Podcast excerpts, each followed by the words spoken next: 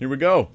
Welcome to the non-Christian Q&A. This is where I'm going to answer questions from non-believers, and that means you could be Muslim, you could be New Age, you could be pagan, you could be atheist, agnostic. You're just not a Christian. And I'd love to hear your questions. Don't hold back. Bring them now. Put them in the in the uh, live chat, and I'll be taking a bunch of them, 19 at least. And this will be the first question I, I pulled off of uh, Instagram. I think my wife pulled off Instagram and actually sent to me. Uh, the first question we're going to cover is this You don't need religion to have morals. If you can't determine right from wrong, then you lack empathy, not religion. And so I, I have a number of these memes. If we don't get enough questions from uh, a non Christian perspective, I'll use the memes. And just in case anybody's wondering, if you're a Christian but you have a question from a non Christian perspective, you're welcome to put that in the chat. I want to answer the questions that non Christians ask uh, that's the goal of today's live stream. And, and we do this every Friday at 1 p.m., and you're always welcome to come and ask any questions from any perspective you like. I just want to especially highlight those kinds of questions today. So, it, you know, this I've seen before many times in different forms. This particular meme that we're looking at on the screen while you guys are loading your questions in the chat. You just put a capital Q to put your question in if it's your first time. Um, so it says you don't need religion to have morals. Um, this is obviously meant to be a response to religion or to religious people or claims that religious people are making. Sometimes when you respond to a claim though, you you're misrepresenting people in that you, you pretend they're making a claim they're not making. And in this case, at least with Christianity, we don't say you need religion to have morals. Like this is something, and I, I know some Christians think fuzzy about this issue, and they might even say that you don't have morals without religion. Well, no, actually, even even Christianity teaches non-believers have morals. This is in Romans 1. In fact, it's one of the reasons why God brings judgment to people is because they do know right from wrong, whether or not they're Christian, whether or not they have any particular religion. They know right from wrong. This is given as a granted in, in Scripture. It is from, and, and also when you look around the world, everybody's aware of moral truth, even though it's viewed slightly different ways in different cultures but there's still a, a sort of a grounding of moral belief that is just permeates society. And only when you when you get into certain degrees of higher education can someone talk you out of it. I mean it's and and they shouldn't. I think that's that's lower education in higher education but that does happen. So christianity is actually teaching the opposite. It's teaching that you you you have morals right so he says, if you can't determine right from wrong, then you lack empathy, not religion. Um, and that there's that that's a clumsy, in my opinion, a clumsy way of saying it. I would say, if you can't determine right from wrong, uh, you lack moral discernment. I don't know about empathy exactly, because empathy is one tool in determining right from wrong, but there are other tools. And if empathy is our only moral tool, we will actually make bad moral judgments. And I think this happens in our culture today.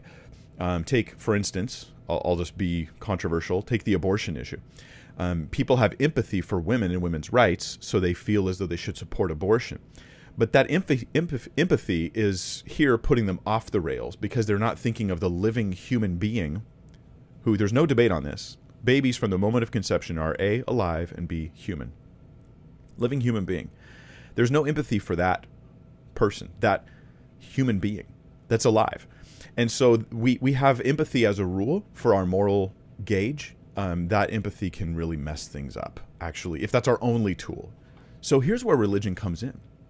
If religion is false, it's a bad tool for discovering moral truth. Islam is an example, I think. Right? So in Islam, you know, there's such things as honor killings. Honor killing a family member. Um, if, if they turn from Allah from Allah and, and they become uh, a Christian, uh, an atheist, something like that, then you, you can actually kill them to restore your, your family's honor. It's okay to spread your religion through the sword. That's a bad moral rule because Islam is a false religion. But let's just say, hypothetically, for the non believer, think of it this way if you had God Himself who could come and speak clarity about moral truth into the diverse and confused human world where we know that morals are real, but we often struggle with understanding what's right at the right moment that would be a wonderful blessing, wouldn't it? To have that discernment and direction from God. So the next question is Is Christianity true? If I can show it's true, then I can. I can have accurate and clear moral truth. So when we see these claims, um, you don't need religion to have morals. Ah, no, that's not that's not something we're claiming that you do have to have religion to have morals. Although religion, if it's true, any religion that's true would be an, a, a good tool to add to our empathy, along with other things, to understand morals better and engage more morally in society. So I think that's just just for the sake of clarity. Um, on the flip side, while I'm still waiting for my first questions to come in, uh, on the flip side, I'd also add that there's a moral argument for God that's really interesting, and it's not you need God in your life as a person to have morals. This, this is something very, very different than that. I hope you hear me. it's instead is this idea that if morals are real, if we're all around the world perceiving morals as as an objective reality, not just hardline moral rules that you apply always without consideration of circumstances, but rather morals as just an objective reality, then that implies that there's some sort of moral source. There's some sort of there's a God. Uh, I think is the best explanation that God is the grounding for moral truth because He's a personal and holy being, and this in Christian theology, God is holy. That becomes the grounding of moral truth, so that when we all look around and we go, "Hey, that's right, that's wrong," we're not making it up. We're actually looking into the world and we're perceiving moral realities that are stemming from God's very nature. But if there was no God, it's hard to explain those moral realities without some things that sound pretty fanciful. All right, we'll go to the uh, first question coming from the live chat. This is from Mike uh, Grigus or Grigus, who says in Acts twenty five twenty, if Festus slash Agrippa can't be sure of the resurrection claim, how can we be sure now? Thanks for your ministry. Um, hey, Mike. All right, so Acts 18, I'm sorry, Acts 25, uh, 25 20. We're going to go there, put it on the screen for you guys to look at, and let's think through this. Um, so I'm going to actually back up a little bit. Actually, I'll read a verse by itself and then we'll back up and look at the context because I, I just want to use this as an example, maybe, of how a verse out of context can look different than when you read it in context. So, being at a loss how to investigate these questions, I asked whether he wanted to go to Jerusalem and be tried there regarding them. So, this is where we have the uh, the the Roman leader saying, "Hey, I, I don't know how to investigate these things," and you're interpreting this, Mike, as he doesn't know how to investigate the claims of Jesus' resurrection. That's interesting. He doesn't know how to investigate the claims of Jesus' resurrection. Let's back up a little bit and read it in more context. So, um, I'll start in verse 13 here. It seems like a section. Uh, now, when some days had passed, Agrippa, the king, and Bernice arrived at Caesarea and greeted Festus. Now, these are two different leaders in, in the community, um, uh, political leaders. And as they stayed there many days, Festus laid Paul's case before the king, before Agrippa. There is a man left prisoner by Felix. Now, Paul, just so you guys know, Paul is an apostle. He's in prison. Uh, there's he's been accused of things, but it's they can't quite prove the case against him.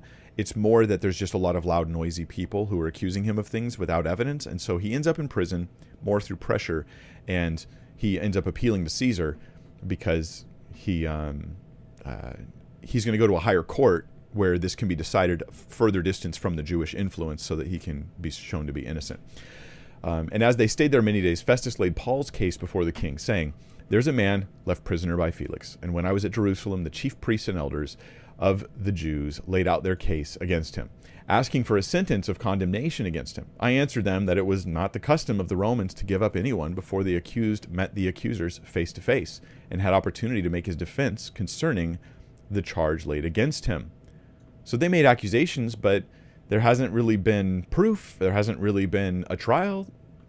Right? Verse 17. So when they came together here, I made no delay, but on the next day took my seat on the tribunal and ordered the man to be brought.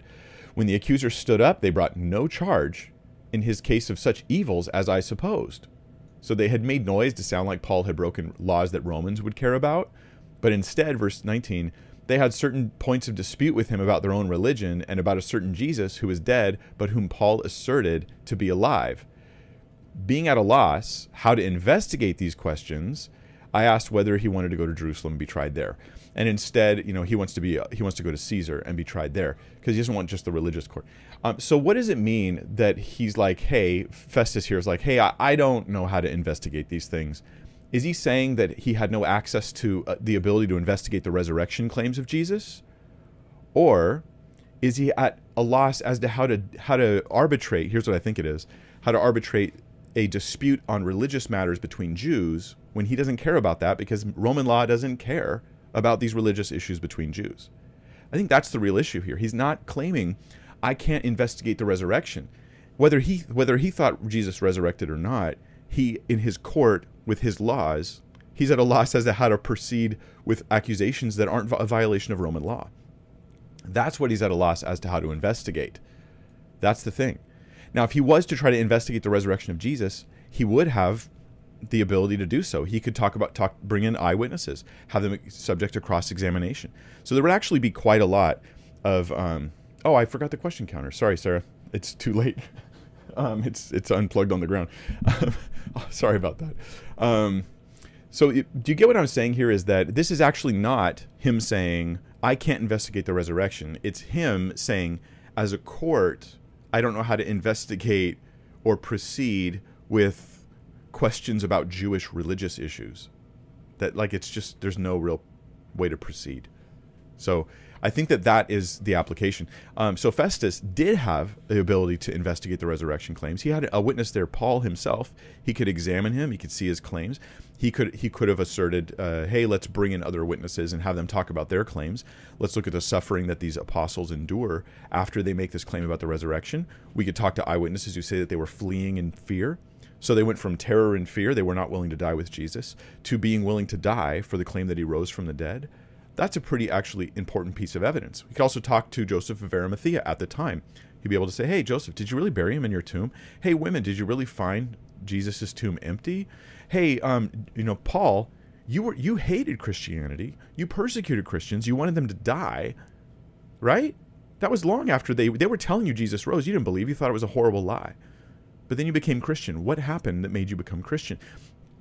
Now, you could claim one of these as someone being delusional, but when you add all of them together, and then you talk about group appearances and individual appearances, this is strong evidence, unless you just want to disregard um, all, uh, all sort of eyewitness evidence because it's about a claim that you think is unbelievable, but you don't do that with anything else in life. So it seems like that would become special pleading. So we'll go to question number three now. I'm going to hold up my hand there for, for Sarah so you can kind of find the, hopefully find the uh, the questions. Question number three is Rusty Bibles has a question. Do you have any suggestions to help a believer of reincarnation? For example, um, Ryan Hammons has 55 verified statements about having a past life. Also, Bible prophecies mean nothing since The Simpsons have predicted the future many times. All right, two radically different claims. Um, first off, if if in fact these are even opposed to each other, because if we're going to go, hey, Ryan Hammond's having, I don't know who that is, obviously some famous guy with a story about reincarnation.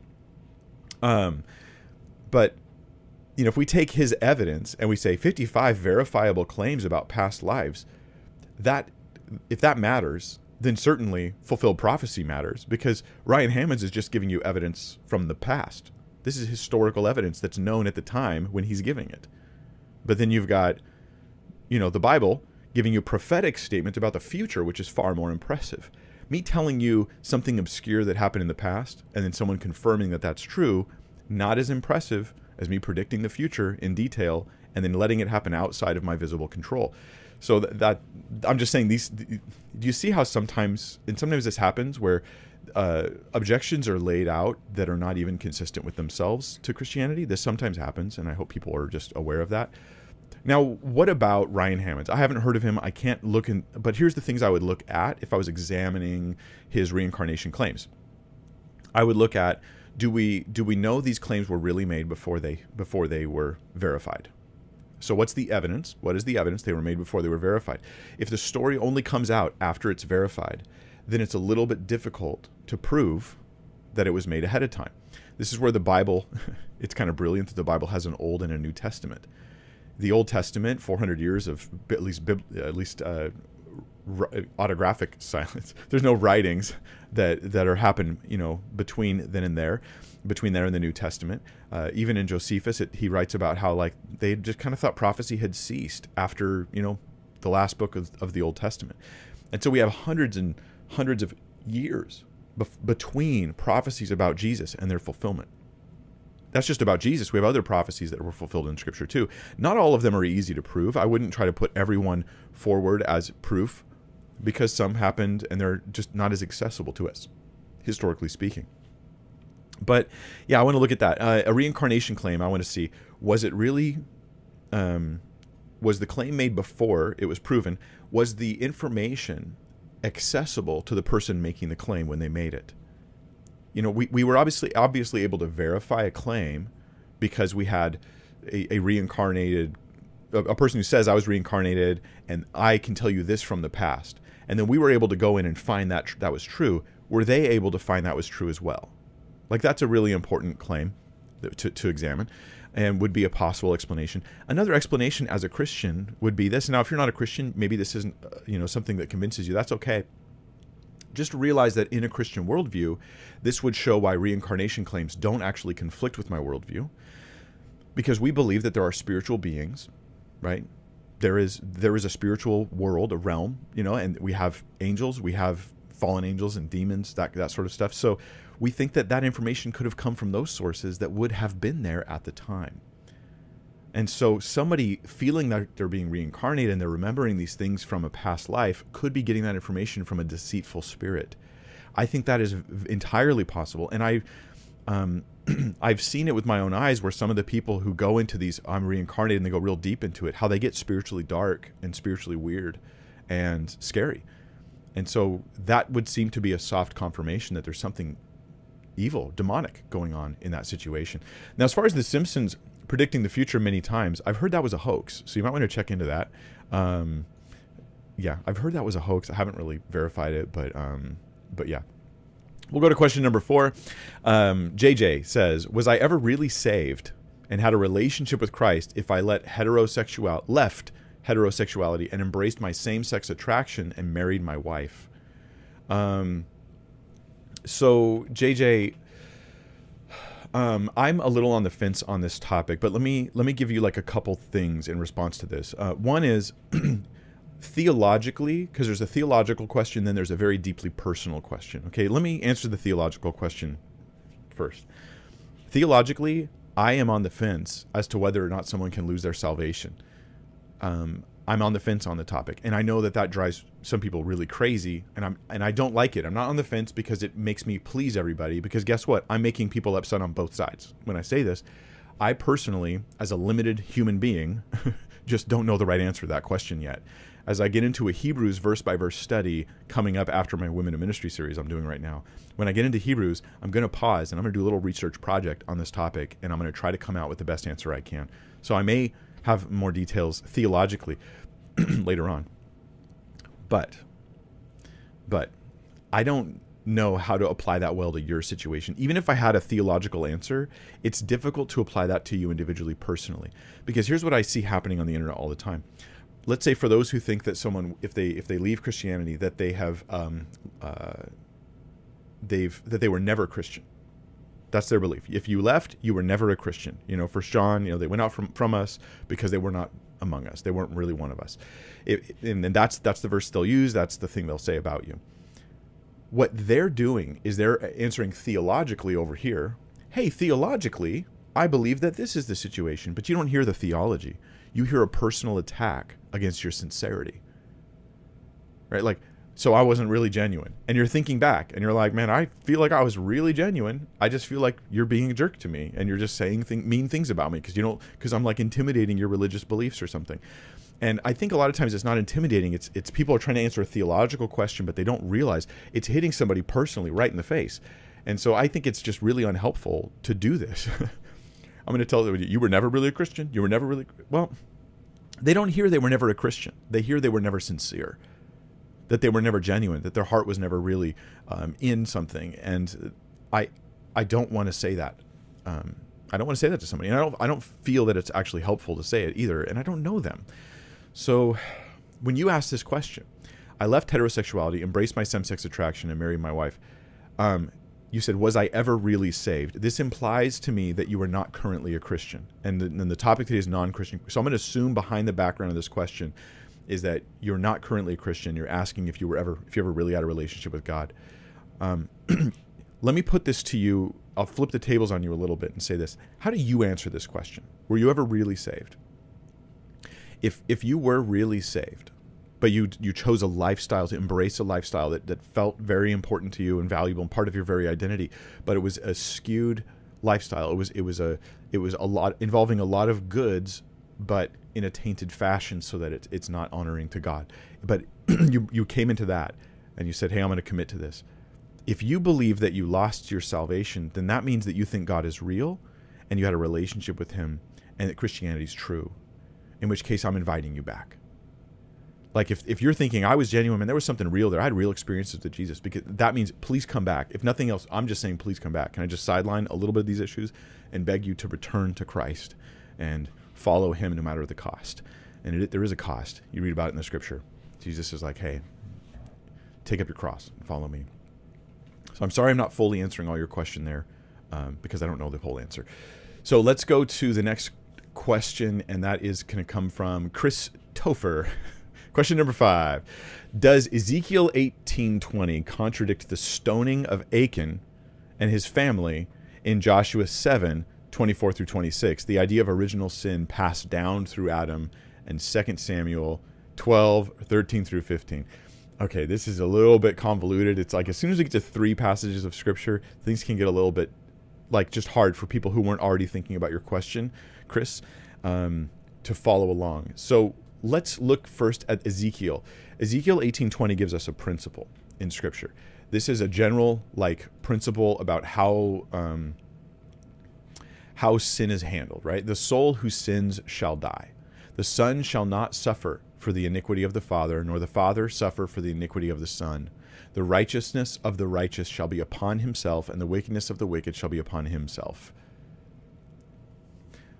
so the idea here is you don't punish the people who didn't who didn't do it, right? This this actually, strangely enough, I'm just being controversial because whenever I see controversy, I sometimes think we should talk about those issues to bring clarity.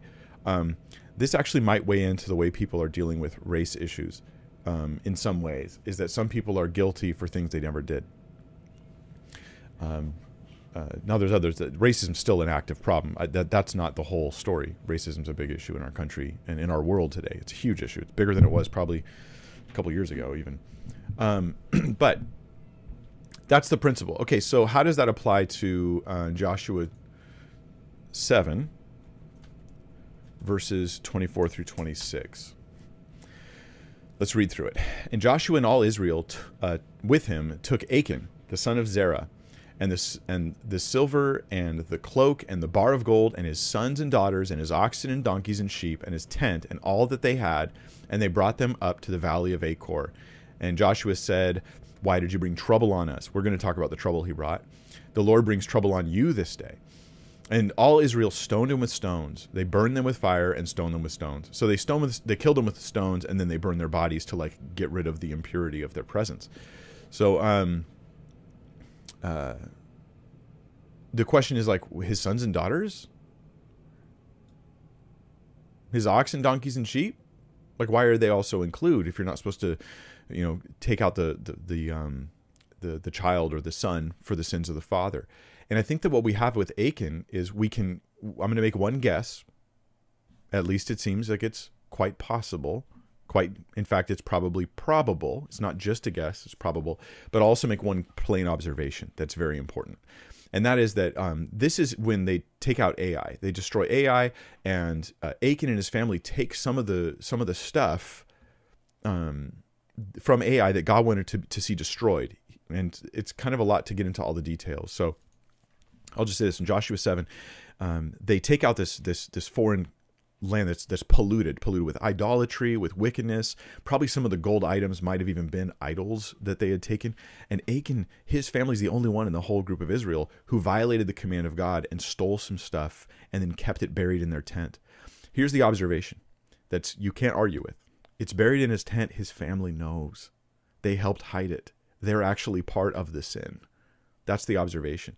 Um, sons, daughters, it was a family commitment. They just conspired to keep the secret from everybody else in the tribe, to violate God and bring sin into the camp of, of the people God was calling to be holy.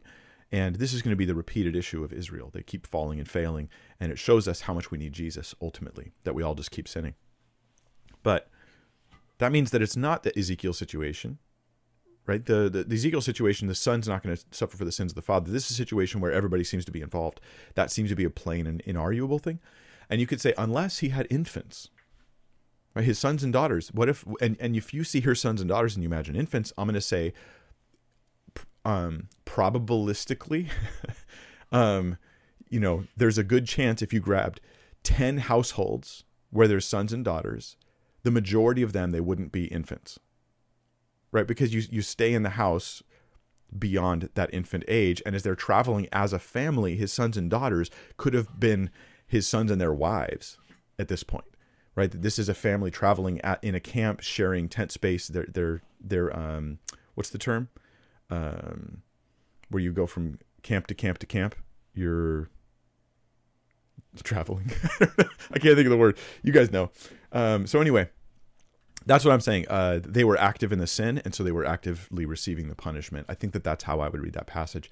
You also mentioned Second Samuel, the idea of original sin passed down through Adam in Second Samuel 12,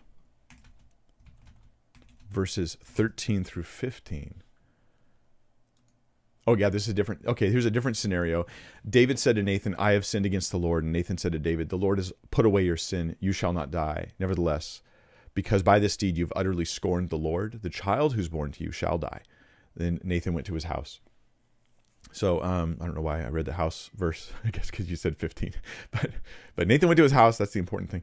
Um, this is where David and Bathsheba commit adultery, and she becomes pregnant.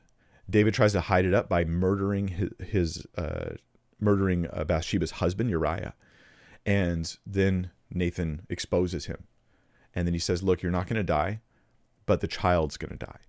Now, is this a is this a situation where the child is punished for the sins of the father? I think this is this is where let me, and I, hope people can hear me on this because they're going to hear this like, "Here's another Christian apologist trying to pretend things are complicated."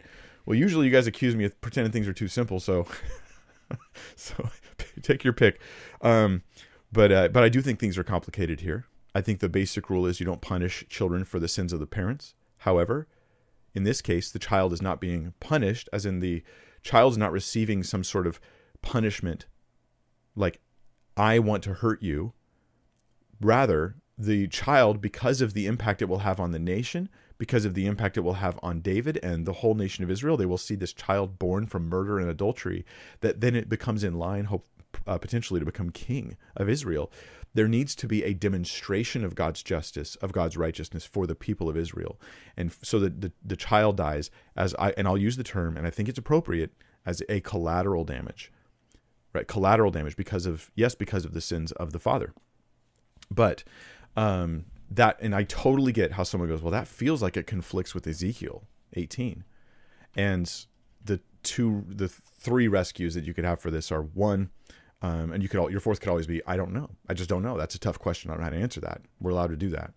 Uh, but one of them is simply saying, hey, um, the, the child didn't die for the sins of the father, like we're punishing the child deliberately and directly, but rather because of the sins of the father, the child ends up dying, which is a little bit different and significant. And you could try to draw a distinction there.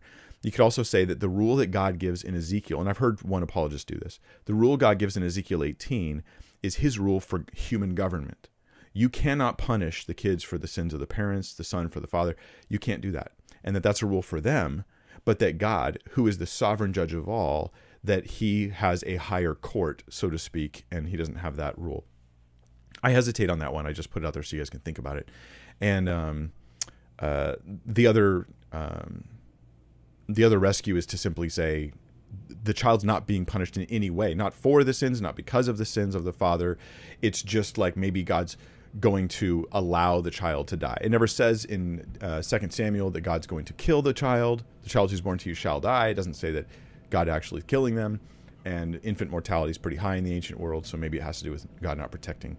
I I, I hesitate on that. I, I, I lean towards the first solution of this being um, a uh, a situation where the child dies for other means, not because of not to punish the, the father, but because and, and here's the hint in the passage, because God has uh, God has been scorned by the leader, and He's restoring uh, holiness. He res- he's restoring justice, so to speak. And so, it has to do with the public scorn that's happening there, and so I would consider it collateral. Um, I don't think that answer is going to satisfy a lot of people. Um, I think it's accurate.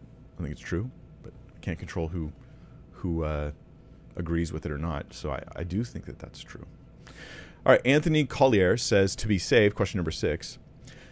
All we need to do is believe, and there's a question mark there. Uh, to be saved, all we need to do is believe. Like how I believed that Santa was real when I was younger, or is there more to this belief? Um, well, I think that any analogy to Santa is a poor analogy, Anthony, in my opinion, because Santa is a, a, we all agree and know this is a fictional character that people lie to their children about to get them excited. I don't personally care for that practice. I think it's weird. Um, I've always thought it was weird. Um, from the time I was like, say, six or something and figured out that Santa wasn't real. I was like, wait a minute, what? And I felt so stupid. Um, but, uh, but yeah, the, the, the problem with that analogy is that the analogy is comparing belief in Christ to belief in Santa, not just belief in general, right? So you say to be saved, all we need to do is believe. I would say yes, you need to believe, but but believing in Santa wouldn't work because Santa's fake. So obviously, I'm thinking Christ is real. He rose from the dead. That he's he's he's God who came and took our sin and shame, and he suffered and died, right, to bring justice. And there may be symbolism there with the last question about the uh, David's uh, child dying. Um, but the uh, the idea here is that belief replaces works. That's the big teaching in the New Testament. That you believing in Christ replaces you doing the labor to restore your get your dignity and goodness and holiness before God. Instead, you trust in the one who does it for you. So is belief though merely intellectual? Like I believe that Jesus did come, I'm convinced he died and rose again, therefore I'm saved. And the answer is no. Um, this belief is a, a let's just call it a robust belief the idea is that I'm believing and there's a sense of commitment in my heart with that belief. I don't just think it's true, I'm committing myself to the truth of it. And I, I think that we understand the difference of that naturally. And I, I would never use the Santa analogy. Uh, kids can't rely on Santa the way we can rely on Jesus. So the things you're believing about Santa as a child when you're being deceived about him is are, are not comparable to the things you believe about Christ because believing about Santa are just sort of facts, and you're hoping he brings you presents in the morning, kind of stuff. But the belief doesn't have any effect, and it's in a fake, um, you know, legend. Whereas the belief in Christ has an effect, and it's based upon truth. So I, I just don't like that analogy. The more to this belief, though, is genuine commitment, and this is why we say that works or good, you know, good deeds they follow.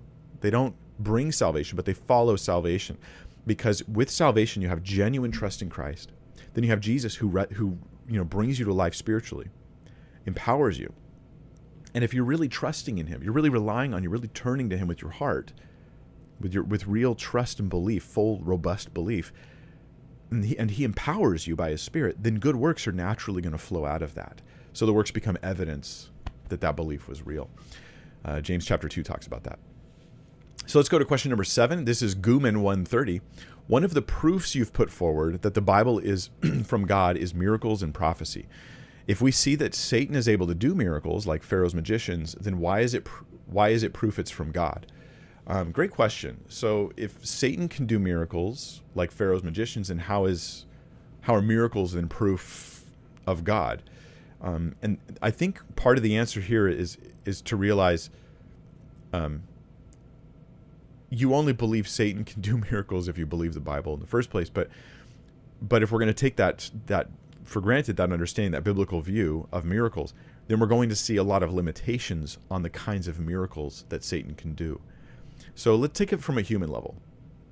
Um, humans can do amazing things, right? Like on, on, you know, in a stressed moment, a human can lift a car up off of a, off of a child, and you know, just do amazing feats. But they're not without limits it's when you see someone do something without limits that you would conclude that it's like not a human it's like superman you know that you, you'd conclude it's something beyond being a human this is just an inhuman act and so satan being a, a, a supernatural being from our perspective but a limited one would have limits to his miracles. And in the very passage you're talking about pharaoh And the, the stuff that went on between Pharaoh's magicians and Moses, they were limited in their abilities to what they could do. They tried to reproduce Moses' things on, but key key to this on small scale, not on big scale, and they were able to do some but not all, and never to the scale that he had, and they could never fight the actual stuff he did. They couldn't undo anything he did.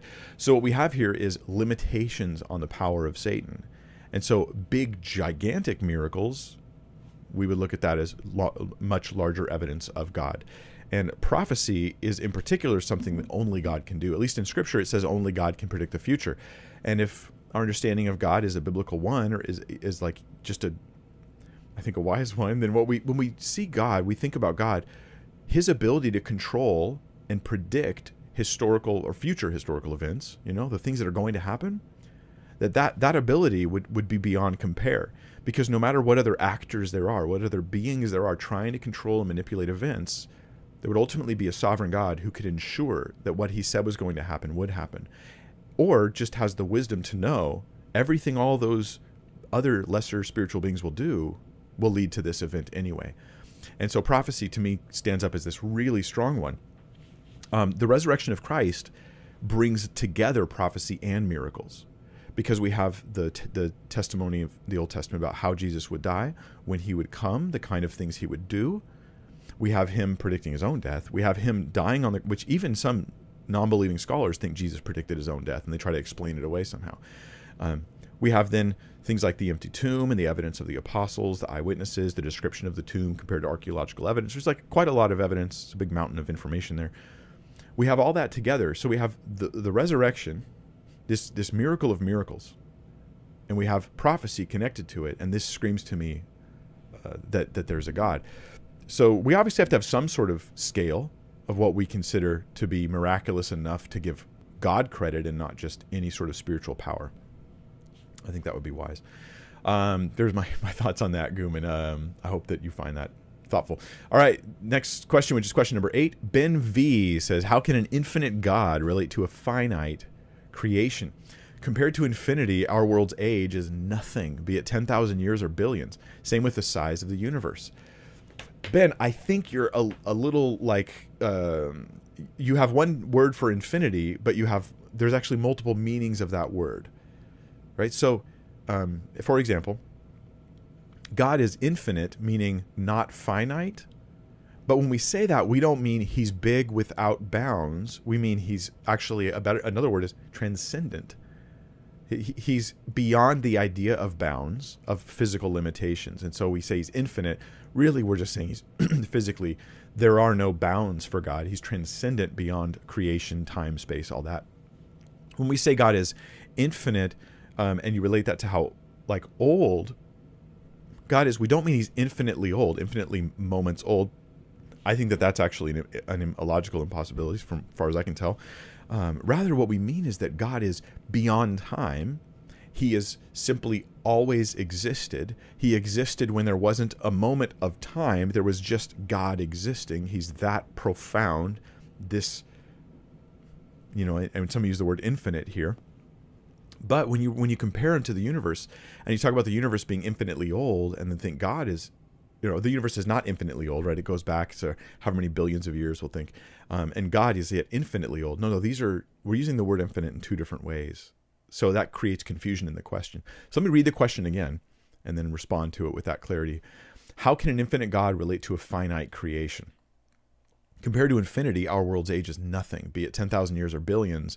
Same with the size of the universe. So I talked about the size and the age.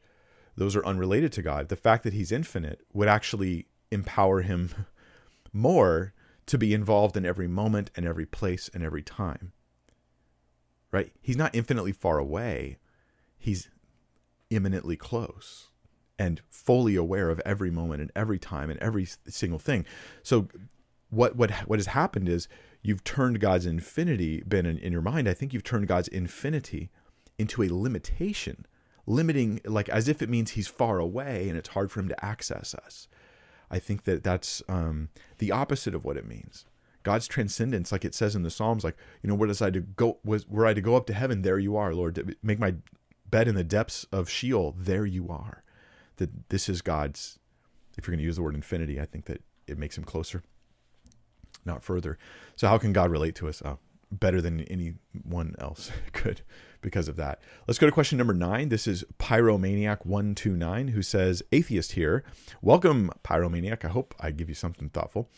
Uh, what stops a supernatural but not perfectly good being from being the author of the miracles in the Bible, especially when you already accept the existence of supernatural beings? Okay, so hypothesis, right? Like we we say, hey, I accept that supernatural beings exist. What if one of them is kind of um well, let me read it one more time. What stops a supernatural being, but not perfectly good being, from being the author of the, the miracles in the Bible? Okay, so this it, it, you didn't say the author or the the inspiration of the scripture, but the one who brought the miracles in the Bible. But some of the miracles, I'm trying to understand how this hypothesis will work. Some of the miracles in the Bible are the prophecies in the Bible, and so it's difficult to affirm, say Moses, without affirming also the inspiration. You know that Moses' miracles and the Exodus were from a supernatural being, without also affirming that the inspiration of, in the text itself comes from that same being. So this would be a being that's kind of tricking us. He gave us the scripture, gave us the Old Testament, maybe even the New. He, yeah, I guess the New as well in your in your hypo, in your hypothetical question. Raised Jesus from the dead, but never intended to send the messaging that we've received, or intended to send it but meant to deceive us. And I think if you add up the miracles we see throughout Scripture, we have a couple thoughts here. One, we have consistent miracles that are bringing us to the message of Jesus. If you take the Bible as being these these miracles happen, so this supernatural being selectively did just the miracles that would lead us to Jesus and his resurrection and the gospel and the church and faith in Christ. But he but he doesn't actually save us through Jesus. It was a trick or it was some kind of a real blunder, like a real accident.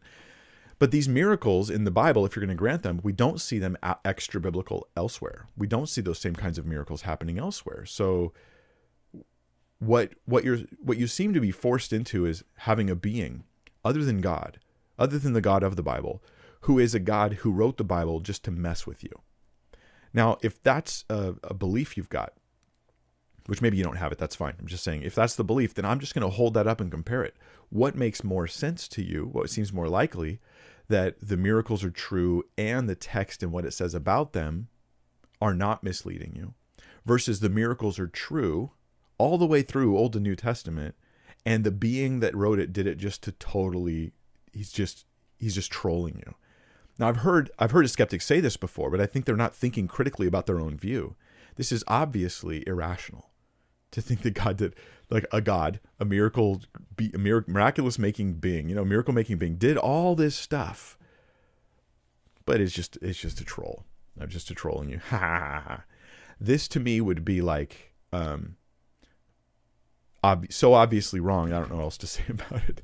So yeah, um, that would be the case. Now you could say, well, it could be Loki. I've literally heard a, a, a pagan say this um, real pagan, right? He says, well, maybe it was Loki. I think maybe the God of the Bible is Loki. It really is just a big troll. It's just a big troll.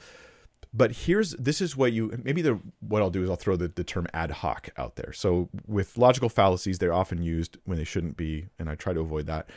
But ad hoc is a non-evidenced assumption. That is, if you take the Bible miracles as true, then it seems to indicate the Bible itself is very true, and therefore Jesus is the way but with no evidence, you just say, ah, it's a Loki troll. you know, that's the kind of thing. That's a non evidenced assumption. There's no evidence to support it. There's no proof to be brought in, at least not that I've heard. And you'd have to have a pretty large amount of proof to suggest that you should uh, think something as strange as that. Even if you believe those beings exist, to think that that's the case in Scripture would be such a stretch. All right, number 10, this is Dustin LeSueur who says, An atheist posited this question if God created time, doesn't that require time to create time? Um, I've heard this question in other forms as well. So there was one skeptic who pushed back on an argument for God's existence from the creation of the universe. And they said, well, you know, you know, God can't create the universe because he didn't have anything to create the universe out of and it was it was the weirdest objection. I'm not saying that atheists generally hold that view. I'm just saying I heard this strange objection. Um, the idea of God creating time that that needs time for him to make time?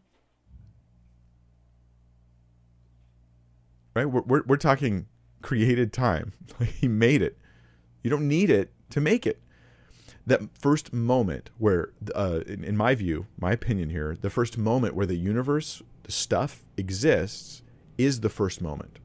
So in the first moment, it just was. It just simply was. And it's interesting that when God creates things in Genesis, that's the, the kind of terminology we have. You know, let there be light, and light was. It just was. So the idea is that God created not just out of time he makes time or that it takes a moment to make time it's just that there's a first moment and to me this magnifies the incredible power of the one that made time right? However you define time. I mean but it's obviously time and space are connected so the two are boom they exist. That's the first moment. They're existing now. And that's i think how it in my understanding how it happened. So I, would push back on this and say if, if you have to have time to make time you're just making you're just putting a burden on the issue that doesn't doesn't belong and it doesn't fit what people are actually claiming.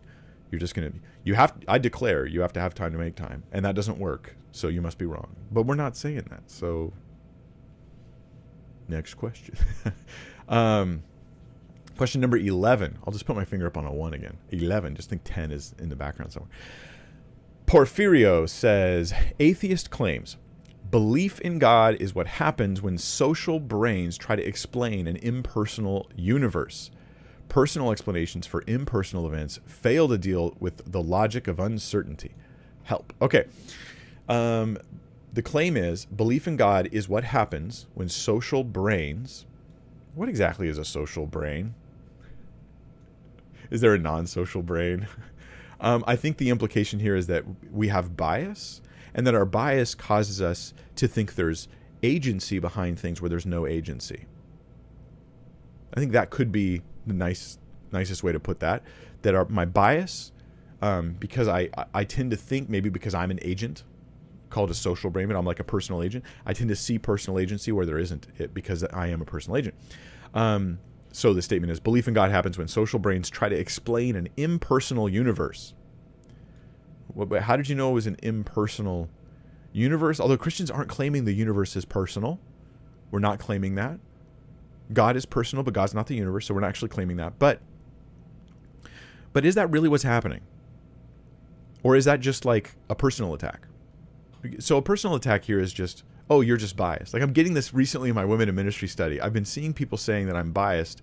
And as far as I can follow, because I'm looking for examples of bias, like you made this claim, but this is wrong and I showed your bias. But instead, the, the claim is you're disagreeing with egalitarians too much, therefore you're biased. I'm like, okay, somebody's biased. Um, but, but I don't think it's me in that case. And, and here it's just kind of a claim that you, hey, I'm going to psychologize you. You only think there's a God because your brain is wired that way. Okay. Um, can we test that claim? Can we find out are, are humans generally good? Generally, are we good at detecting whether things are caused by personal agents or not? Like, for instance, I have a cup of water on the table here. I look at it and I can conclude very easily that a personal agent placed that water there. It didn't just happen on its own. You know, when I when I go outside and I hear the wind rustling in my neighbor's uh, big plants, he's got these plants with these big leaves, and the wind rustles in them. I quickly conclude that that's non personal, that this is just wind and leaves engaging with each other. But then when I hear another sound, I know that a cat is climbing up uh, the wall because they like walking along my wall all the time, right? And so I tend to be pretty good at detecting personal agency behind things versus not. And I think humans generally are very good at this. This is why we don't just all day long go, what was that? What was that? How did that happen? Who did that? Who did? we don't do that all day long because we're generally very good at this sort of thing. I think the thing is that the the atheist here is responding to the reality that we look at the universe and we go, hmm, the, there seems to be design here, and we even have strong biological and and and you know physics arguments for there being agency behind the creation of this reality that we live in we have really strong arguments for this based on design. There's a fine tuning argument in um, in physics, and there's a fine tuning argument related to biology. And they're both very powerful. In fact, even many atheists say that the fine tuning argument is the most powerful because it appeals to our generally good sense of finding personal agency behind things and says, Don't you see personal agency behind this too? To respond to that by saying, Oh, that's just your social brain, I think is incorrect. Now, Richard Dawkins does this a little bit. He uses a stick analogy, and I've heard atheists, other atheists echo this. Hey, there's a you, you're walking along the beach, you see a stick on the ground, it looks like a snake and you think, oh, it's a snake. This helps protect you evolutionarily. It just helps protect you that you see a stick and you think it's a snake because then you're more cautious. So we look at the universe and we think there's a God. We get it wrong. But here's the thing usually we can tell when it's a stick or a snake. So if this analogy is going to be used, then it needs to be used that there's a good chance we're right about God because we're usually right about sticks and snakes. You might stop for a moment go stick. Is that a stick? Yeah, no, it's just a stick. Is that uh, it's a snake? But you could just tell a story about imaginary the imaginary psychology of ancient ancestors and then try to disregard God. But I'm saying, here's me right now today. I'm pretty good at detecting agency, so are you. I look at the universe, it seems completely obvious to me that God exists. And it does to a, a majority of the population of the world. There's a reason for that. It's because it seems to be very obvious. So, um, when he says personal, his second claim here from the atheist is personal explanations for impersonal events fail to deal with the logic of uncertainty. Um, again, he's imported, if, if this is a quote from him, he's imported his conclusion into his argument. Personal explanations for impersonal events. He's assuming the creation of the whole universe and all the biological design that those are impersonal events. That's his. That's circular reasoning. My my conclusion is in my in my argument. And he says we're failing to deal with the logic of uncertainty. Uh, no, a lot of people could just say, seems very likely that God exists. I'm not certain, but I'm going to hold to it because it seems quite likely. So I don't see there's a problem there personally. We'll go to question number 12. This is from Chael D. Wesson, who says, um, My professor brought up his question, this question, and I need to know your opinion. According to Hebrew scripture, anything not of God's perfect eschatological view is sin. For example, human excretion, so poo. So, how can we say Jesus is sinless? Okay, I think I, I see what's happening with your professor is they're identifying, um, um, they're identifying uncleanness in the Old Testament as sin. And so anything that made Jesus unclean ceremonially would have made him sinful. So one of the things that makes people unclean ceremonially is bodily discharges of any kind. So like uh, even bleeding. So when Jesus was on the cross, when he was beaten, he was unclean. He was ceremonially unclean in those moments. Now you're going to say he was actually sinning. The problem here is that your professor has um, I think your professor has dumbed down and oversimplified the Old Testament and the way that the, the, the, Hebrews would look at these issues. They would see themselves as unclean, but not necessarily guilty of any sin. Guilt, there was guilt. It would have come in if you tried to enter the presence of God or, in, or, or do things you weren't supposed to do when you were unclean. But there you're violating a command. It's not that you've sinned before that point, it's that you violated a command not to do that because God has certain rules. Now, some of the cleanliness rules in the Old Testament seem like they're about actual godliness and holiness. Some of them seem like they're just about ceremonial issues. And as a Christian in particular, you can you can well, even as a Jew, you can kind of push on this because Abraham wasn't observing all of these Old Testament ceremonial laws. He gave these to the people of Israel. When when God judges other nations, he never judges them for the ceremonial stuff that he told Israel to do, implying those things aren't just sinful. They're a cleanliness thing about the setting apart of a nation, the symbolism of Christ, the um, yeah, other things like that. So there's what I'm saying is there's more complexity in the in the Hebrew in the Old Testament understanding of clean, clean and unclean, and to just equate any uncleanness with sin is just wrong. It's just wrong, right? A, a woman has her her period; she has her customary impurity. She's but she's not sinning. She hasn't done anything wrong. There's nothing immoral. She's not ashamed, right? This is, however, about sanitation and about symbolism and a lot of other important things. So I, th- I think that um, your professor is missing those things. I'm curious what I wish I knew what class that professor taught. Because it's often things like this a professor says and they're teaching like music class or something, um, and you're like, "What are you talking about that for?" Um, other times, you may have an actual Old Testament professor who's just treating the Old Testament like a buffoon, and I hope that's not happening. All right, let's go to question number uh, 13. I'm going to do that because I'll confuse people. James Raphael says, As a Mormon, since you'd consider us non Christian, should we be allowed to celebrate Christmas or Easter? Um, I would consider. Um, let me let me add a layer of complexity to this, James. I would consider Mormonism, not Mormons, Mormonism non-Christian. Mormons have, as you know, have a wide variety of views. You probably know Mormons who believe things that Mormonism doesn't even teach. And if you know your theology really well, you probably know a lot of Mormons who don't even believe stuff Mormonism teaches. I met a Mormon in Utah in I think it was Provo. Um, we were on a mission trip out there and i met one and as we talked through the issues of the gospel and salvation and we talked about the temple and the afterlife and we talked about um, exaltation and about all a book of mormon he was christian like not mormon christian and um, yet he he he swore up and down i'm a mormon i'm mormon i'm mormon but he was in a town i don't think it was provo it was like a 95% lds town as there are some up there and so I think he was Mormon culturally, but that his views were actually Christian.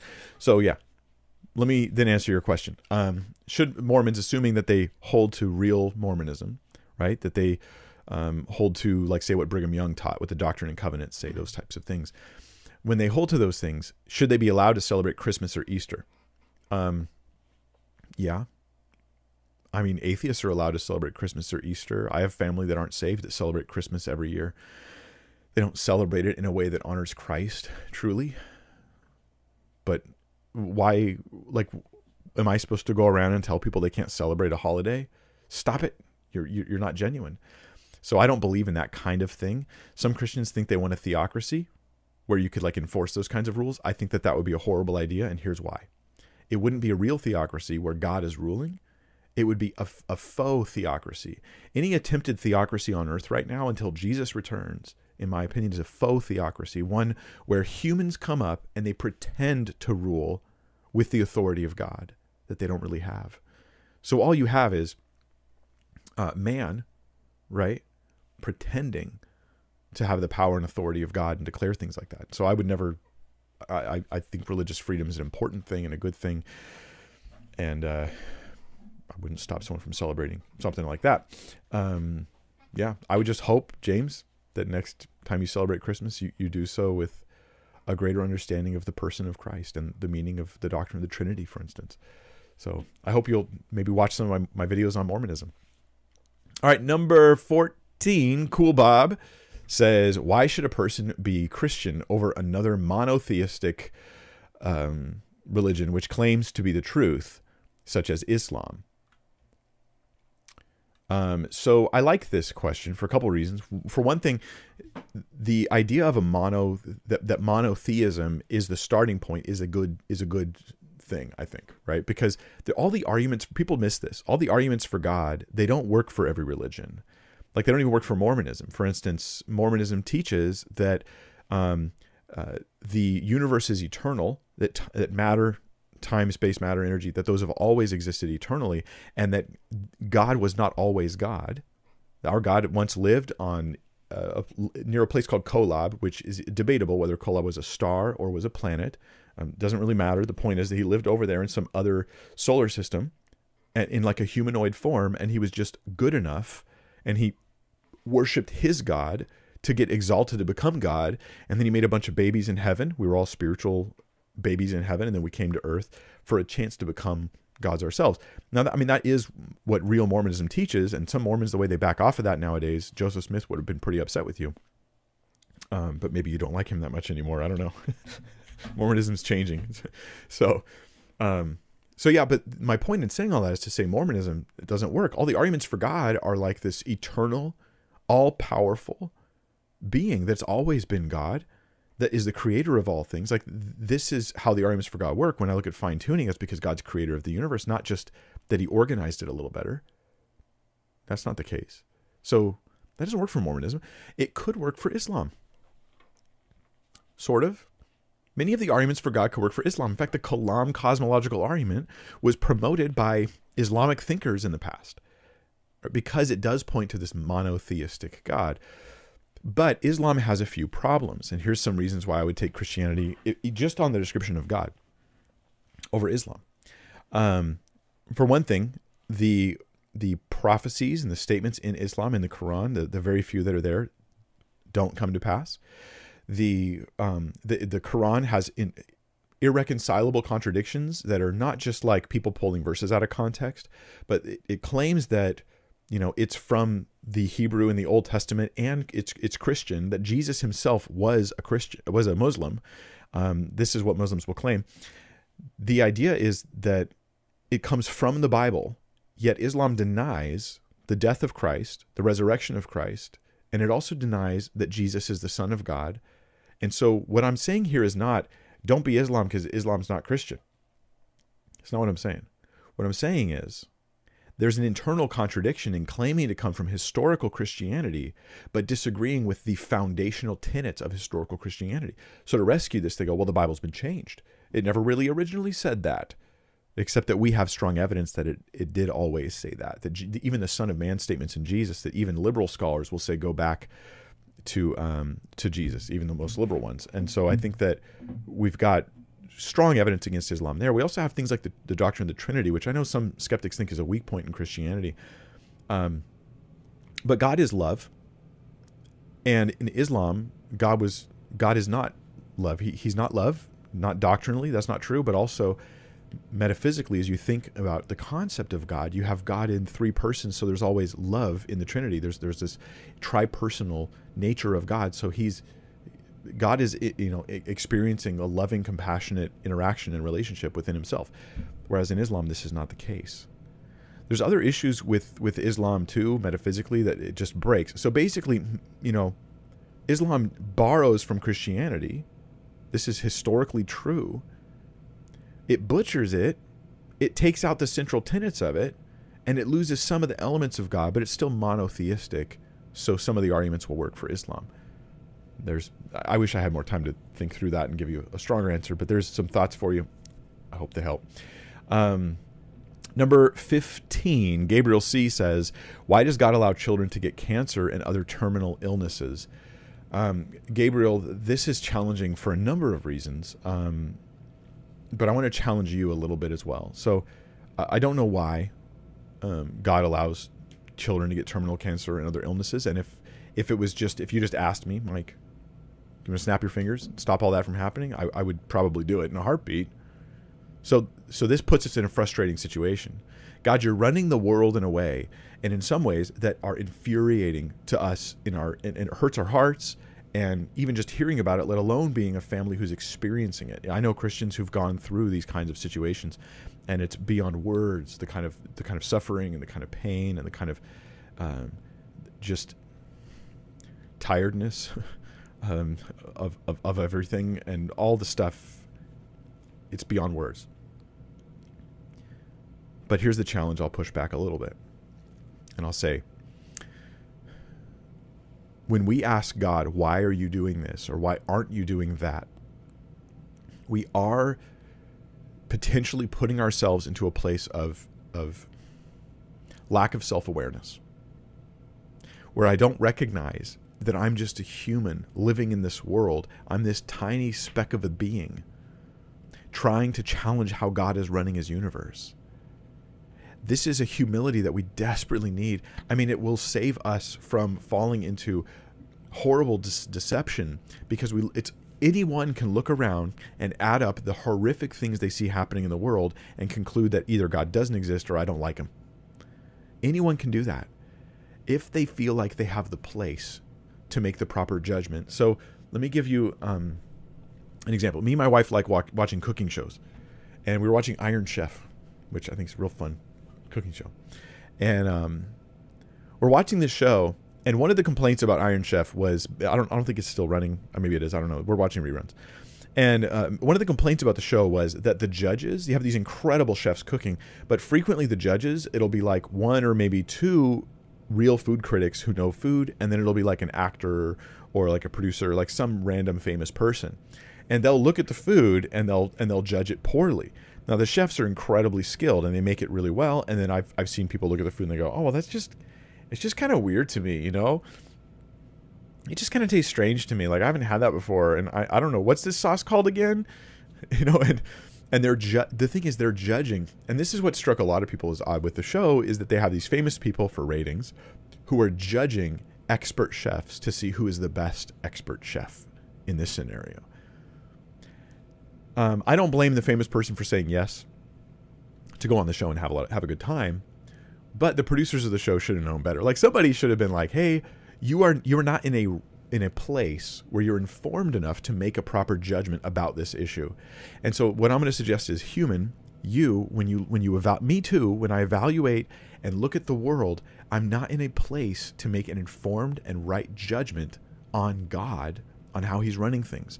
Not in my knowledge, I don't know enough. Not in my wisdom, I don't understand things well enough, even the things I do know. Right? And not in my perspective, because I'm looking at it from this moment. And I can't tell you how many times in life I've grown out of a difficult season and I look back at it so differently. When I was in the middle, all I wanted was out of it. But I look back, and some of those seasons, I wouldn't. I would. I'm glad I went through it, even though it was horrific at the time. It's hard for me to hear myself say that because I've been through some stuff, right? And you have too. Some of that stuff, I look back and I go, "Gosh, if I could undo that, I don't know that I would." It brought so much character into my life and other things that happened, other goods, even though that was bad. And so, what I'm going to say is, we lack perspective as a Christian, what you, you have one tool that will help you in this. You have well, you have multiple tools. One of them is God has a plan for the future, not just the present. And if you evaluate the present, like the current condition, like say kids getting cancer, like that's the whole story, then you just think this is ad infinitum, right? It's always going to go on this way forever. God, I, I, I, uh, I can't stand that. I can't handle that. I, I reject that. I reject you. But if you realize that a new heaven and a new earth are coming, this is Christianity. If, if Christianity is true, a new heaven and a new earth are coming where righteousness dwells. Well, you will see that child that had cancer living in fuller life than they ever even would have had on earth. You'll see them running and playing and having relationships and enjoying the best existence there could be in the new heaven and new earth. And only those who want to be with God and want holiness will be there. It'll be perfect. It'll be wonderful. It'll be it'll be holy, and it will last forever. So when you compare that eternal glory to the current suffering, even of say a child with cancer, it changes your perspective. So I think I lack the wisdom. I lack the knowledge. I don't really know what's fully going on in the world. I only know the things I'm thinking about right now.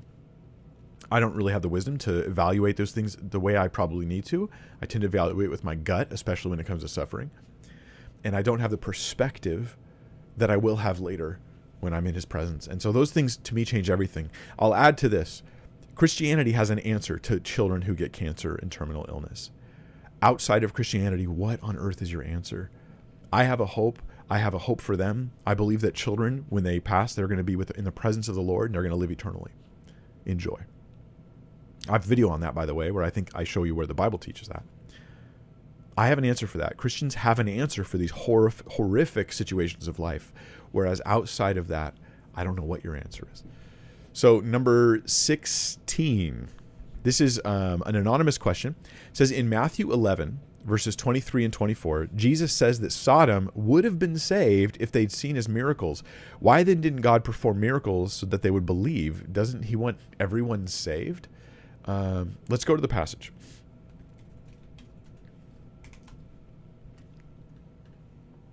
So Jesus is kind of doing his woes, like woe on you, Bethsaida, woe on you, Capernaum.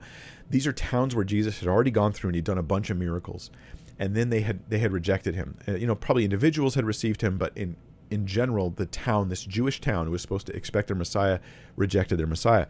And he says to them, "And you, Capernaum, will you be exalted to heaven? You'll be brought down to Hades." For if the mighty works done in you had been done in Sodom, you guys know the story of Sodom it would have remained until today. But I tell you that it will be more tolerable on the day of judgment for the land of Sodom than for you. Um, this passage, just two seconds. Let me check something real quick.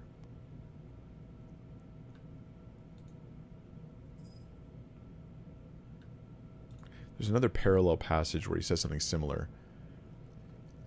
Um, this is more of a prediction. He says, "Hey, you know, two by two go out. You know, the disciples go out two by two, and says, I say to you, uh, it will be more bearable on the day of judgment for the land of Sodom and Gomorrah than for that town." And then, he then he makes the claim as well. Um, let's say this: Are we sure that Sodom would have been saved, like eternally saved, or that the town would have been saved? Um, I just don't want to go beyond the text too much. If there's hold on, you guys haven't seen her in a long time, but there's Moxie. Sort of, you can sort of kind of get a picture of my kitty cat. anyway, um, where'd you come up here? So the uh, sorry for the distraction. The um, the question of whether they're actually saved or not is is a, is an interesting question. Sodom, the city, would have survived, but would they have been saved? Let's just say that they would have. Okay, for the sake of argument, I'm just gonna say there's wiggle room there as far as like, should we make the jump? Um, I'm I'm inclined to think more likely than not that that would have been Sodom getting saved. So if Jesus had showed up in Sodom and he had done miracles there would have been a response from the people there of repentance, perhaps, perhaps even salvation. Um, so if that's the case, I mean, doesn't God want everyone saved? I mean, some say, well, it's just hypothetical. I've heard people respond to this question this way. They say, hey, this this passage in Matthew 11 isn't literal. Like, it doesn't really mean like it literally would be the case. But I'm inclined to think that it is literal, that, that Jesus is saying that. That this, I just want to take the scripture and let it sit and let it be. And I think there's the most health when we do that, even though sometimes we're uncomfortable because we don't we don't we see where it might be heading and we don't want to go there. Um, but that's all the more reason to do it. So I think that um, my answer would be: Does God want everyone saved? Yes. Does He want everyone saved at all costs? I don't I don't know if I don't know the answer to that question. He definitely wants everyone saved. God desires all men to repent. Right? He loved the world. He gave his only son. Um, saw, uh, we know that uh, Lot was in Sodom preaching righteousness, according to Scripture. He was actually preaching righteousness there, and they did not repent. And so, what we have with Sodom is a willful choice to go into sin, uh, time given, information given to repent, but not the miracles that Jesus did perhaps those miracles would have changed things. And there she goes. I think um, my cat is distracting me, me quite a bit, actually, if not you. um, I think that we could wind back the clock and put Jesus in Sodom and have him do the mighty works that were done there. Um, but then you wouldn't have Jesus in the first century, you'd have Jesus in Sodom at a different time. Well, couldn't Jesus just do the same miracles everywhere in every generation? Well, then what would highlight the, the resurrection? What I'm saying is that there's a balance, there's a cost for each decision that's made. There's a butterfly effect, if you will. And so Jesus came and he did these miracles. And this is why, um, with scripture, there's measured judgment. This is why with Sodom, they rejected God. They did have opportunity, they did have knowledge, they did have preaching, they still rejected him. They'll be judged, but not as strictly, not as bad as those who reject Jesus and his miracles right in front of them. So is it you know what you're really asking, the hardest part you're asking, and I'm going to give you my personal answer here that I don't even know if the majority of Christians would agree with. My personal understanding could be wrong. Is are there people on the earth who if they had more evidence would receive Christ? I think that that is a potential but that they will not be judged for rejecting Christ with the evidence they didn't have. They'll only be judged for rejecting him with the evidence they did have. I think it's at least possible. I don't like it. It seems possible. I think, though, that God is still just. Uh, let me give you an example. Um, you're, you you tell your kid, um, do that one more time, and you're grounded and then your kid does it one more time and they get grounded. You, you were justified in grounding your kid. But if someone goes, but what if you had gone over and picked up your kid and you had taken him on a drive, and in the drive you talked extensively about why that thing was a problem and why you didn't like what he did? Is it possible then they wouldn't have been grounded? And the answer is like, well, yeah, it's definitely possible they wouldn't have been grounded. But there's also a sense of justness and goodness in that they were grounded that there's a rightness to that, and I think I would lean on that with God's judgment. And we live in a real world where God really judges. And it's not just something, a story we tell people to make them feel good. It's something we warn people about. And yeah. All right, let's go to question number 17. And this is from Trincat, who says, from a non Christian friend, if God doesn't change over time, how come he commands Jews not to eat certain foods in the Old Testament, but deems it okay in the New Testament? Um, Trincat, I, I think that um, this is uh, this is the kind of thing I've heard before. So I don't think you're alone in this, but I think it's also a real misunderstanding of like these topics. So please allow me to to say, I think that your understanding of this issue of these questions, even the question you're asking, is is is lacking to a degree that's making it really hard to think about it. So here's here's some things to consider. When we say God doesn't change, we mean his character doesn't change. His promises are always true. He's permanently reliable. He is holy at all times.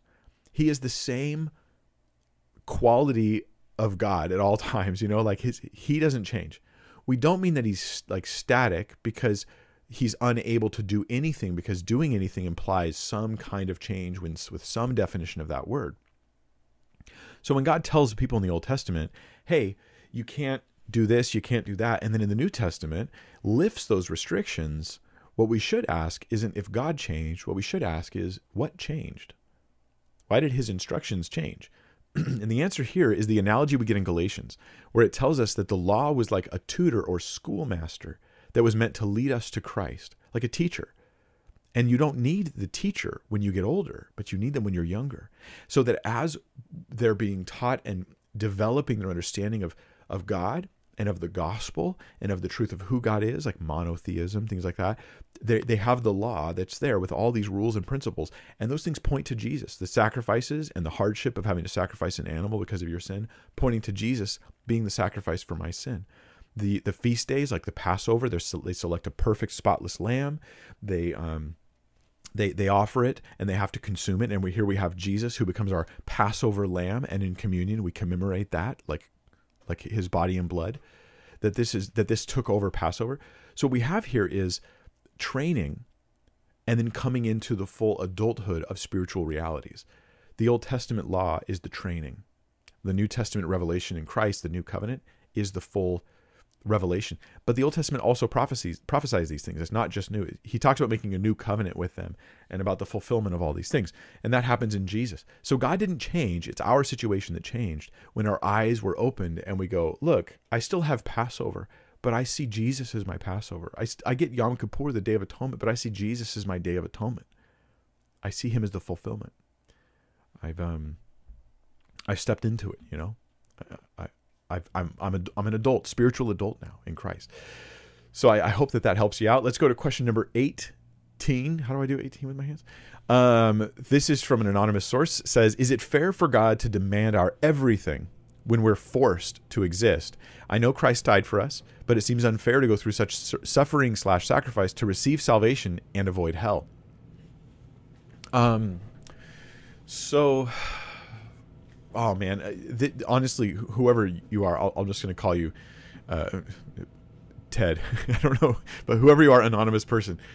Um, I wish we could sit down and have like it's a casual chat over like a cup of coffee, um, or or some like steak, and just sit and talk for a while because I want to like pull off some layers of understanding here. I'm going to respond, and this might feel a little blunt, but it's because of the nature of a Q&A and me not being able to ask more questions so I hope you'll think about these things. But is it fair for God to demand our everything when we're forced to exist? So the idea is, um, I didn't I didn't give permission for my for me to exist. Therefore, I sh- not I shouldn't have as much asked of me. Like I should be given more liberty from God to do what I want because He didn't ask me if I wanted this kind of existence.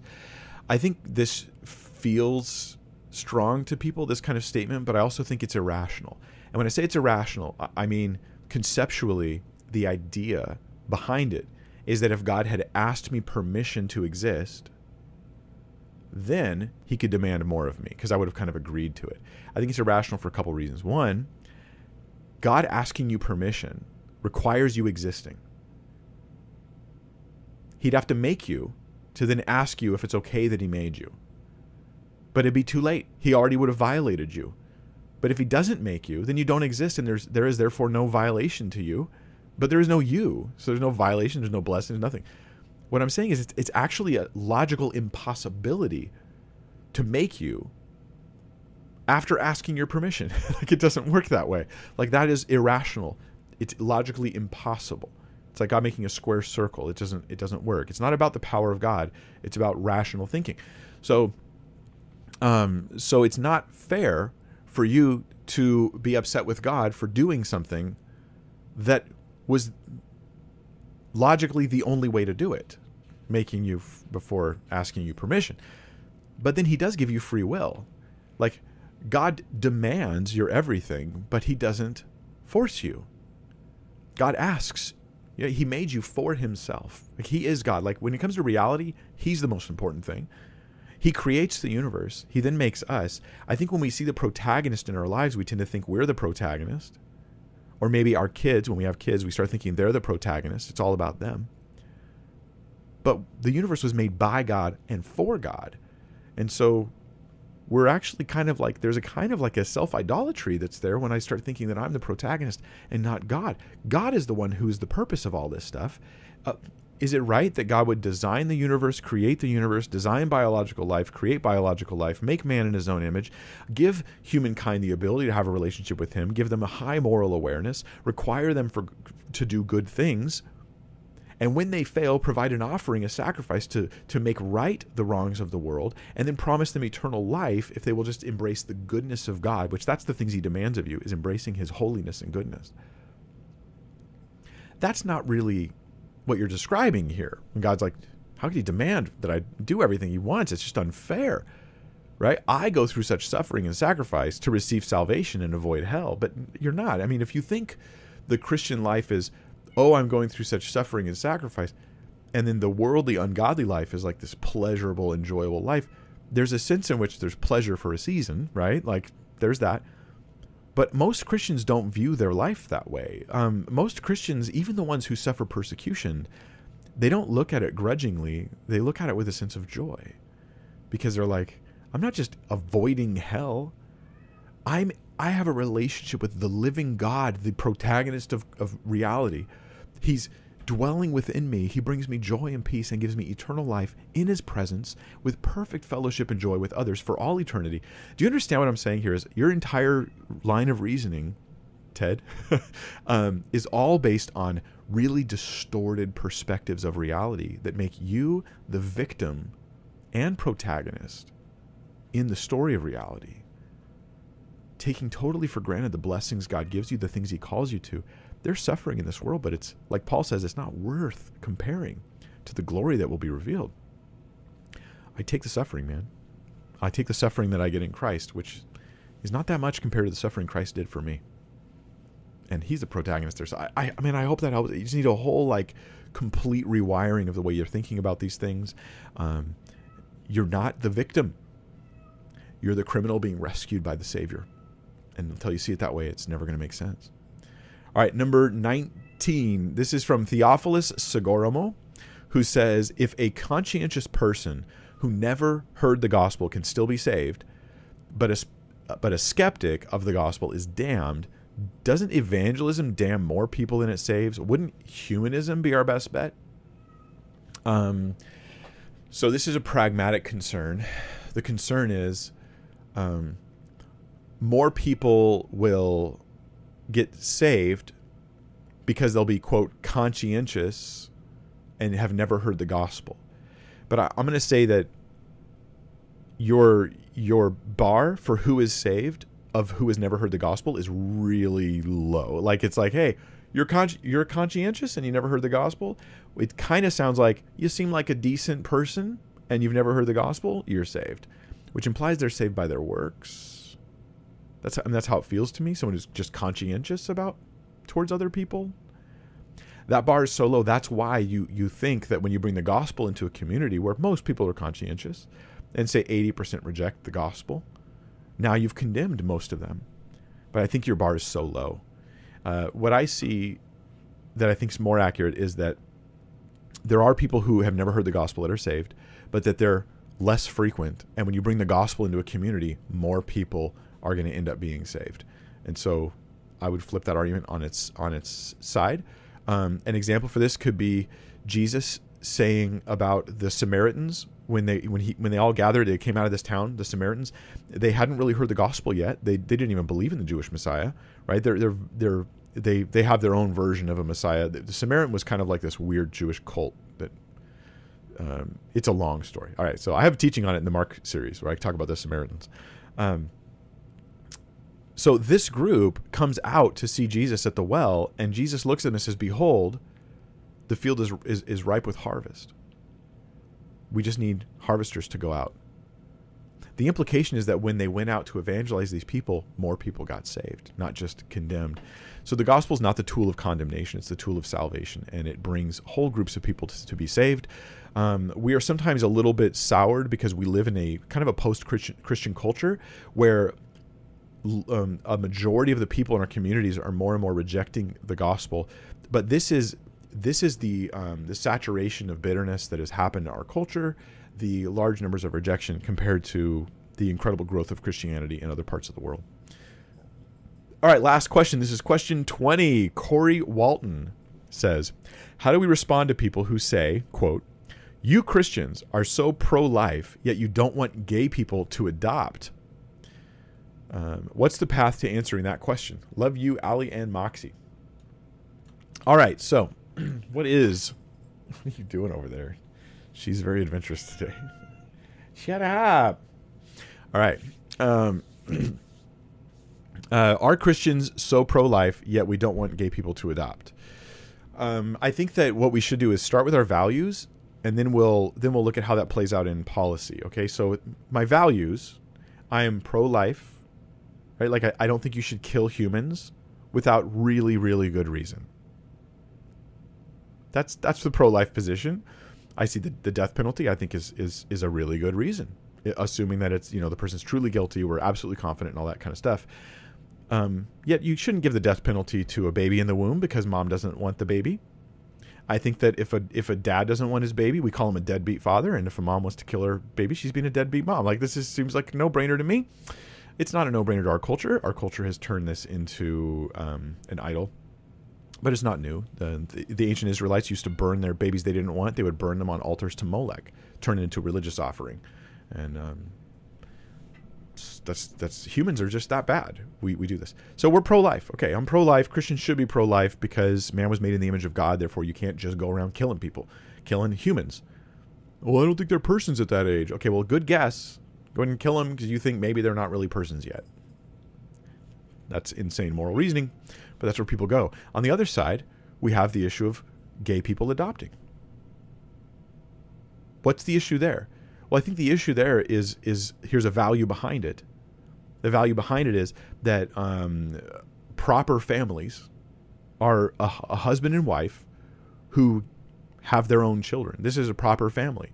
Now you have a non-standard family, like say adoption, you at least would like to put them into the best family situation you can. That's a good value.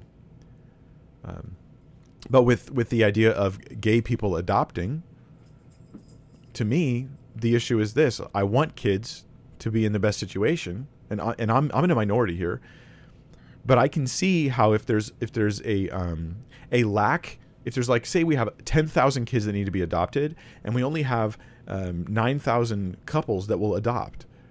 And so then we start looking for non standard families. We go, hey, are there single people that are willing to adopt? Are there gay people that are willing to adopt? Is there anyone that's willing to adopt? Because that's probably better than foster care, most likely. And I, I could be wrong here, but I'm just saying I'm open to the idea. But adoption should prioritize the best family situation for the child. What we sometimes do, and this is my pushback against the pro gay agenda here, what we sometimes do is we we promote like the life experience and the life journey of the parents trying to adopt instead of realizing that adopting is for children not for parents. Like the, the kids are the important thing. This is the same thing with abortion. The kids are more important here than people realize. Same thing with adoption. We should prioritize and, and since from my understanding in the us at least there are miles of lines of good qualified families ready to adopt. Why on earth would i prioritize a family that doesn't have a mom or doesn't have a dad. Moms and dads are important. They're not just You can't just exchange two dads for a dad and a mom. Not for the sake of that kid.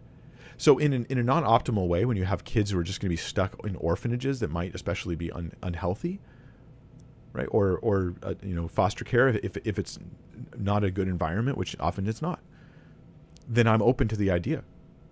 Because hey, is it is it at least better than this? But don't for a second pretend that uh, two two men are an equivalent of a man and a woman raising a child. Just think of those of you who had a mom and dad both around. They both matter, didn't they? right? And unless they were abusive or something like that, you're going to say, no, you need both of those. They're really important for you as a child. So I think we're just prioritizing uh, the life of the child and the responsibility adults have to take care of children when we say we want adoption to go towards a, um, a one man, one woman who have a stable relationship and can provide the best up, upbringing for that kid. Yeah, moms and dads are not interchangeable. So I know. I mean, I grew up without uh, a significant dad in my life, and my, my stepdad was there for on and off, very on and off. He was in the house, out of the house, and for seven years, from seven to fourteen. But there was no relationship there, so I basically felt like I didn't have a dad figure in my life. And my mom would be like, "Well, I'm going to try to be your mom and your dad," and I'd be like, "Well, guess what, mom? It's not possible." Would you purposely put a kid in a situation like that? No dad, no mom. No big deal, right? Because we're because gay rights and we want to support your journey. That that's just we're using kids as pawns for our um, our our personal journey here, when it should be that we serve them. There's my thoughts on that, um, and yeah, they're they're what they are. you guys, thank you so much for, for coming and joining. This has been the non-Christian Q&A. If, if this gets a good response from you guys, I'll do it again. I, I love getting these kinds of questions, and I hope that my answers have been helpful to you. Um, like some of the stuff, I'll think about it later and I'll go, oh, you know, I think I could have shared that better. And you've probably heard some of my answers, thought you could have shared better. Consider this not the perfect answer, but helping us think about these things. Because that's the goal with this channel is I want to help you think biblically about everything with, with my ministry. I want you to think real thinking, but also really biblically faithful thinking. And I believe that your non Christian questions have answers. And so many times, non believers out there, they they don't know that there are answers for their questions. They get the question, it's kind of a gotcha question that sticks in their head, and they don't realize that there might be a real thoughtful Christian response that maybe brings them just an inch closer to being open to the gospel of Christ. I hope that that effect happens as a result of today's video. So thanks you guys for joining. Thanks to mods for being there. God bless you. Um, don't know. Uh, well, I will not have a video with you on Monday. I don't know when the next video is going to be for the women in ministry thing. For sure, I'll be with you next Friday at 1 p.m. Pacific time, doing another Q and A, and you'll be seeing more shorts coming out. Let me know if you guys are anybody's still sticking around listening at this point. If you like the shorts, if you have feedback about them, please put it in the comments on this video, and I'll keep an eye out for that. I'm curious what you think. Thanks.